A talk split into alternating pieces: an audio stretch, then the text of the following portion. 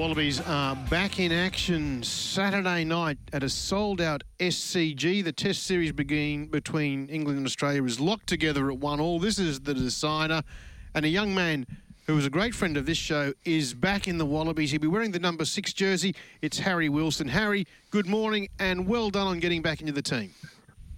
Yeah, good morning, and uh, thank you very much. It's um, yeah, very exciting, and uh, yeah, going into a decider, so nothing better. Now we've seen you in the number eight jersey, uh, yeah, pretty much all your career here at the Reds and, and playing for the Wallabies. Is it much different on the side of the scrum rather than being there at number eight? Uh, no, they're they're very similar positions. I guess if anything, it's probably a little bit less stressful having to handle the ball at the back of the scrum, and uh, yeah, I guess I haven't played a, a lot of six, but um, I think uh, my test debut was at six, so I've got some good memories uh, playing it. So, uh, uh, yeah, no, it's a good little change. And Harry, it's, it's a big one, uh, being a decider, but uh, it's a sellout crowd. It sold out pretty quickly, and England coming into that uh, with the, on the back of that win last week. All of the press has been about them this week. Does that take a little bit of pressure off? Um, yeah, well, I, I guess so, but I guess week in week out, you try not to really look into the press or any of that stuff. It's it's awesome. It's a sold out stadium and uh, going to decider, which which I guess it should be. It should be a sold out stadium when um, Australia v England won all uh, the SCG. So um, I guess for us, we've just been trying to focus on ourselves and just we just knew if we have a have a good week training wise and get everything down packed, it'll um, only benefit us for the weekend.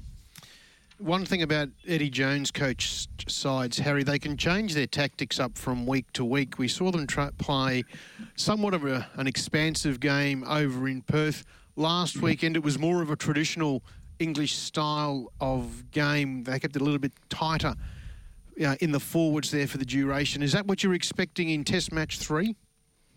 Um, yeah, yeah. I think that they've made, still made a few little changes.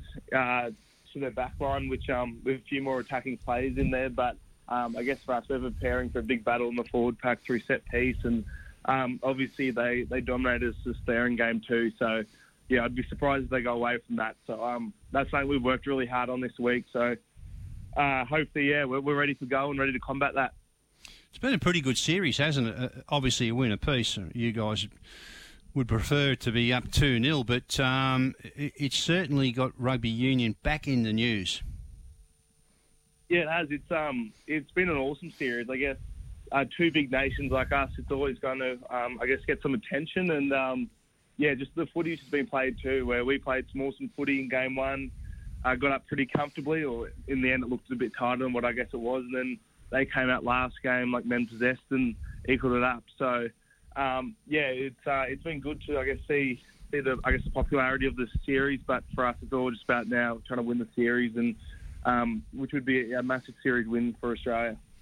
Harry, we saw Noah Lolesio get called into the starting side in Test Match One when Quade Cooper got injured in the warm up. I noticed that you seem to be one of those players must be the 24th or 25th man that has to go through the warm up, and then as the players are getting to run out, I saw in Test match two, you're getting the kit off and, and getting the the, uh, the blazer back on. Is, is that a, a hard thing to do? Sort of go through the warm up, mentally hoping you get a run, but knowing chances are quite slim. Yeah, yeah, no, it's uh, definitely not the most enjoyable thing to do. It's, uh, I guess, your job to try and prepare the boys for the game as much as you can, and I guess when you're so close to the game, when you're out there with them, just really, really makes you want to put on the jersey. But um, yeah, so now I guess it makes it a little bit more bittersweet getting back in the team after having, I guess, a lot of last year being 24th man and then the first two games this year, watching quite a lot of Test rugby. So now I guess getting the opportunity, just got to grab with both hands now. Yeah, you've sort of been through the mill in regards to being in and, and then out. And one of the one of the topics last year was um, you were told to go away and basically bulk up. Is that what you did? And, and if if so, and assuming that happened, how did you go about that? Um, yeah, well, I guess it was just a kind of a bit of everything, just to I guess try and work on my attacking game, work on a bit of late footwork and stuff, and add I guess a few more strings to my bow, and, and I had a bit of time to work on all of that stuff. So for me, I just had probably about two to three months of I guess just working on I guess the power in the gym, trying to become a little bit more powerful, and then a bit of agility mm-hmm. stuff, which I feel has benefited me a lot this year. And um, yeah, it's I guess something I'll be trying to look to, to use tomorrow night. couple of uh, new faces, as we've said, in the, the Wallaby lineup. You know Suliasi Vunivalu pretty well. You play there with him at the Reds. This is, must be an exciting time for him, the, the prospect of making his debut off the bench for the Wallabies.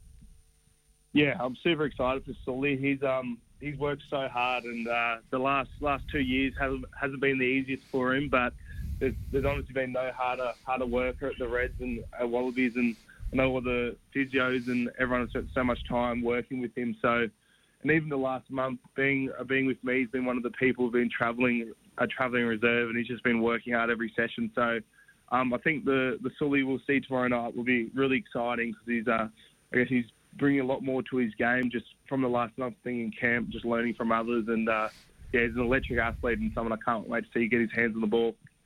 It's interesting you say that because when he played at Melbourne Storm, he was an excitement machine, wasn't he? There was always something going on uh, when he got near the ball. How has he handled that time on the sidelines when obviously he's had those uh, those injury concerns?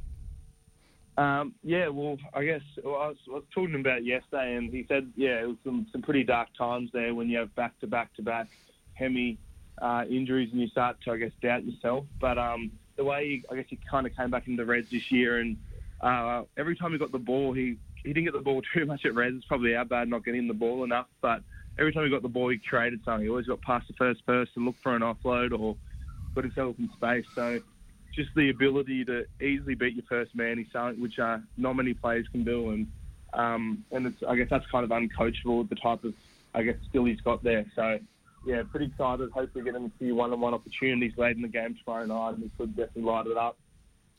Harry, uh, a lot of rugby fans have been watching the back to back tests, New Zealand and Ireland, then into the Wallabies and England. And one of the big talking points is the issuing of yellow and red cards. There seems to be an awful lot. Has Dave Rennie and the coaching team spoken to you boys about discipline for this test match?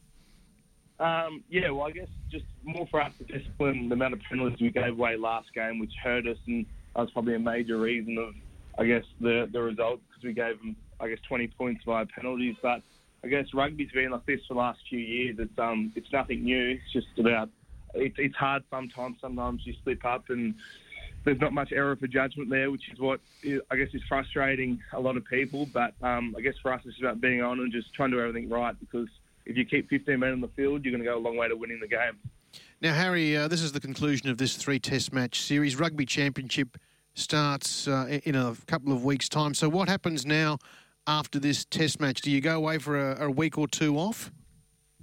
Yeah, so we get we get a week off after this, which is which is exciting. After I guess a month and a half, uh, month and a bit uh, tough camp here, and then uh, we head into camp for a few days before we go to Argentina for two weeks, and then I guess into the rugby championship after that. So um, yeah, it's exciting times ahead. It would be uh, yeah great to I guess finish this decider on a positive note, and then get into the rugby championship. Well, Harry, it's fantastic. You're back in the starting team. You're wearing the number six jersey.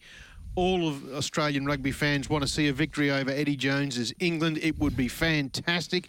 Would set up the rest of the year just nicely. And keeping in mind, England are part of the same pool of, of as Australia at the World Cup next year. Oh, did, not know that. But, um, yeah, it's probably even more reason to get the win. Bit of bragging rights going into that uh, massive tournament. Good on you, Harry. Go well Saturday night, mate. Yeah, thank you very much. Cheers.